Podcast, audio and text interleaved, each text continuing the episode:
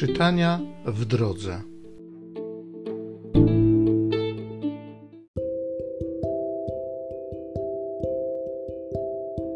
Z Księgi Kapłańskiej.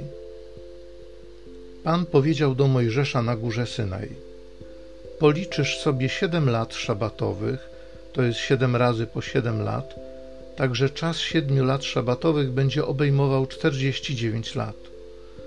Dziesiątego dnia siódmego miesiąca zadmiesz wróg. W dniu przebłagania zadmiecie wróg w całej waszej ziemi. Będziecie święcić pięćdziesiąty rok. Obwieścicie wyzwolenie w kraju dla wszystkich jego mieszkańców.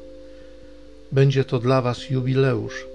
Każdy z was powróci do swej własności i każdy powróci do swego rodu. Cały ten rok, pięćdziesiąty, będzie dla was rokiem jubileuszowym. Nie będziecie siać, nie będziecie rządź tego, co urośnie, nie będziecie zbierać nieobciętych winogron, bo to będzie dla was jubileusz, to będzie dla was rzecz święta. Wolno wam jednak będzie jeść to, co urośnie na polu. W tym roku jubileuszowym każdy powróci do swej własności. Kiedy więc będziecie sprzedawać coś bliźniemu albo kupować coś od bliźniego, nie wyrządzajcie krzywdy jeden drugiemu. Ale odpowiednio do liczby lat, które upłynęły od jubileuszu, będziesz kupował od bliźniego, a on sprzeda tobie odpowiednio do liczby lat plonów. Im więcej lat pozostaje do jubileuszu, tym większą cenę zapłacisz. Im mniej lat pozostaje, tym mniejszą cenę zapłacisz, bo ilość plonów on ci sprzedaje. Nie będziecie wyrządzać krzywdy jeden drugiemu. Będziesz się bał Boga Twego, bo ja jestem Pan, Bóg Wasz.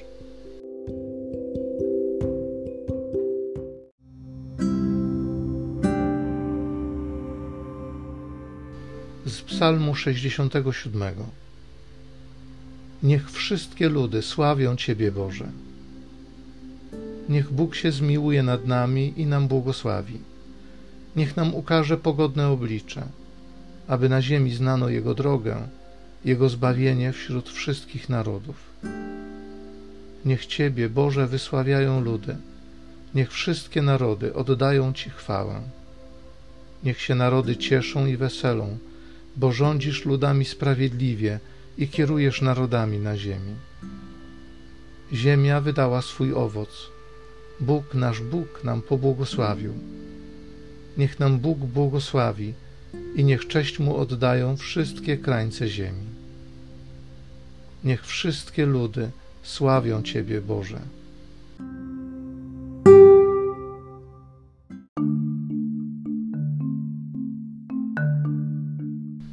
Błogosławieni, którzy cierpią prześladowanie dla sprawiedliwości, albowiem do nich należy Królestwo Niebieskie.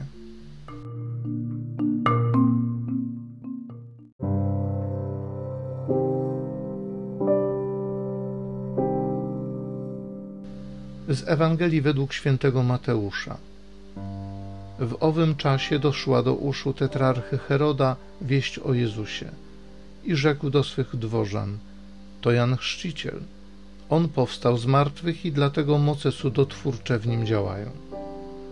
Herod bowiem kazał pochwycić Jana i związanego wtrącić do więzienia z powodu Herodiady, żony brata jego Filipa.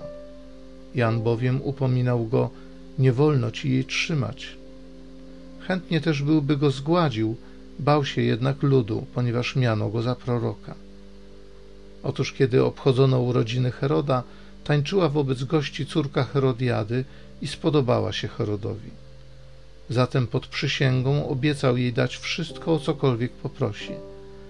A ona przedtem już podmówiona przez swą matkę powiedziała: Daj mi tu na misie głowę Jana Chrzciciela.